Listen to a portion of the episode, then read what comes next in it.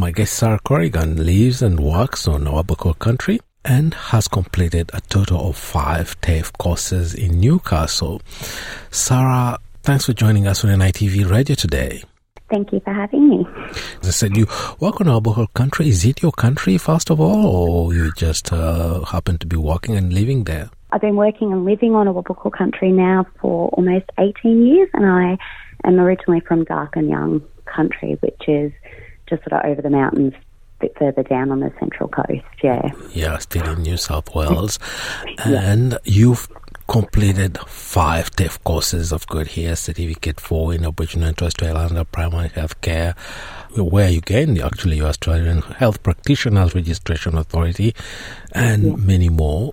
Just run yeah. us through how you went to, through all these courses and, uh, uh, yeah, tell us your journey, your story.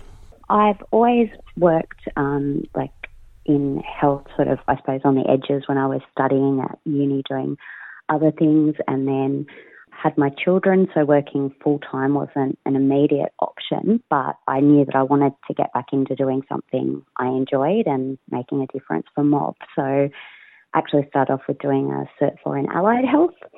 Did some practical subjects with that, um, realised it was something I really enjoyed. So that then prompted me when a role came up for an Aboriginal health worker in New South Wales Health, I applied for that.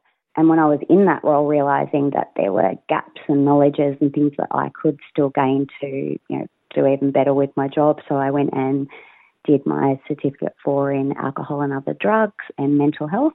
Um, we also, as part of our role, I then went and did my Cert 4 in Aboriginal and Torres Strait Islander primary healthcare practice, and that was what actually allowed us to then move from sort of, I suppose, being a health worker doing sort of that social support into that more clinical skill set.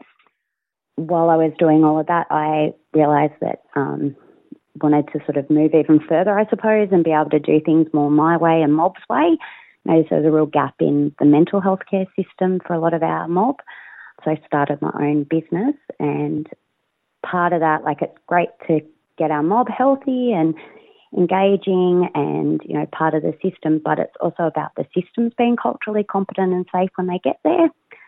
So I do training and consultancy and decided that I wanted to do my um, Cert 4 in training and assessing, um, which then allowed me to really create programs that have got learning outcomes in cultural competency and training for non-Aboriginal people.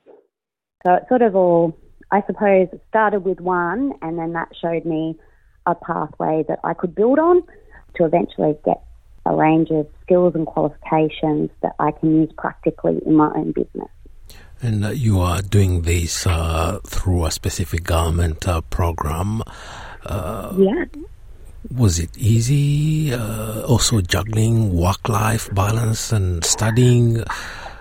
Yeah. Well, I think that's one of the really uh, like deadly things about TAFE is the way it's set up. It's set up for people who either maybe are a mature age student like myself, so I wasn't straight out of school going into TAFE. They really understand that um, you know you often do have commitments outside of TAFE. So with I did it through fee free courses. So what that meant was you don't end up sort of with a huge HECS debt at the end of it, which can be another stress when you're trying to juggle work and kids, but also you sort of do a mix of some of the stuff is done in classrooms, some of it's done online. Then you have like um, block releases where you're really well supported, often by other mob.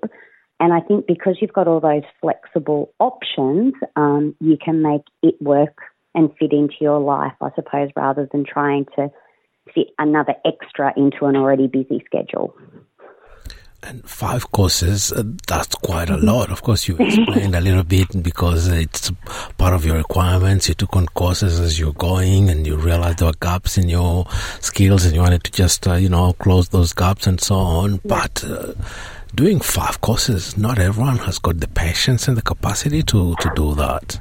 Yeah, I think that's a little bit of my inner nerd sometimes coming out. Um, I do like to study and I always think there's more that you can learn. But when I say I've done five courses, it wasn't like I did five courses back to back. You know, I'm, it was sort of I started with my allied health assistant. That got my foot in the door to be working as an Aboriginal health worker. From that, realising there was a courses that I could do to support that existing role. So that was like the AOD, so alcohol and other drugs, and mental health. So four that I did. Then sort of from that, realised that there was the Aboriginal health practitioner role that we could do through TAFE. So I did that probably about another 18 months later.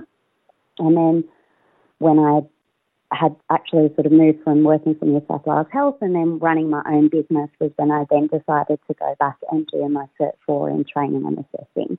That was the awesome thing about it too, is that it sounds like a lot like five courses, but they all build on each other. So there's core units. So often if you're sort of following that health pathway of um, courses at TAFE like I have, you mightn't have to do the full two years each time. You so get your recognition of prior learning. So that can reduce some of the theory time that you've got to do. Yeah, so you are doing courses in the same area, and uh, mm. yeah, and uh, you really manage to fill in all the courses because of uh, the fact that you're just building on prior skills and uh, learning maybe modules yeah. that you may not have learned from uh, the previous yeah. courses, and uh, you're just adding on more more knowledge, actually building more knowledge. Wow, yeah. wow, that's great. And I think with TAFE too, one of the other things is a lot of the assessments are practical.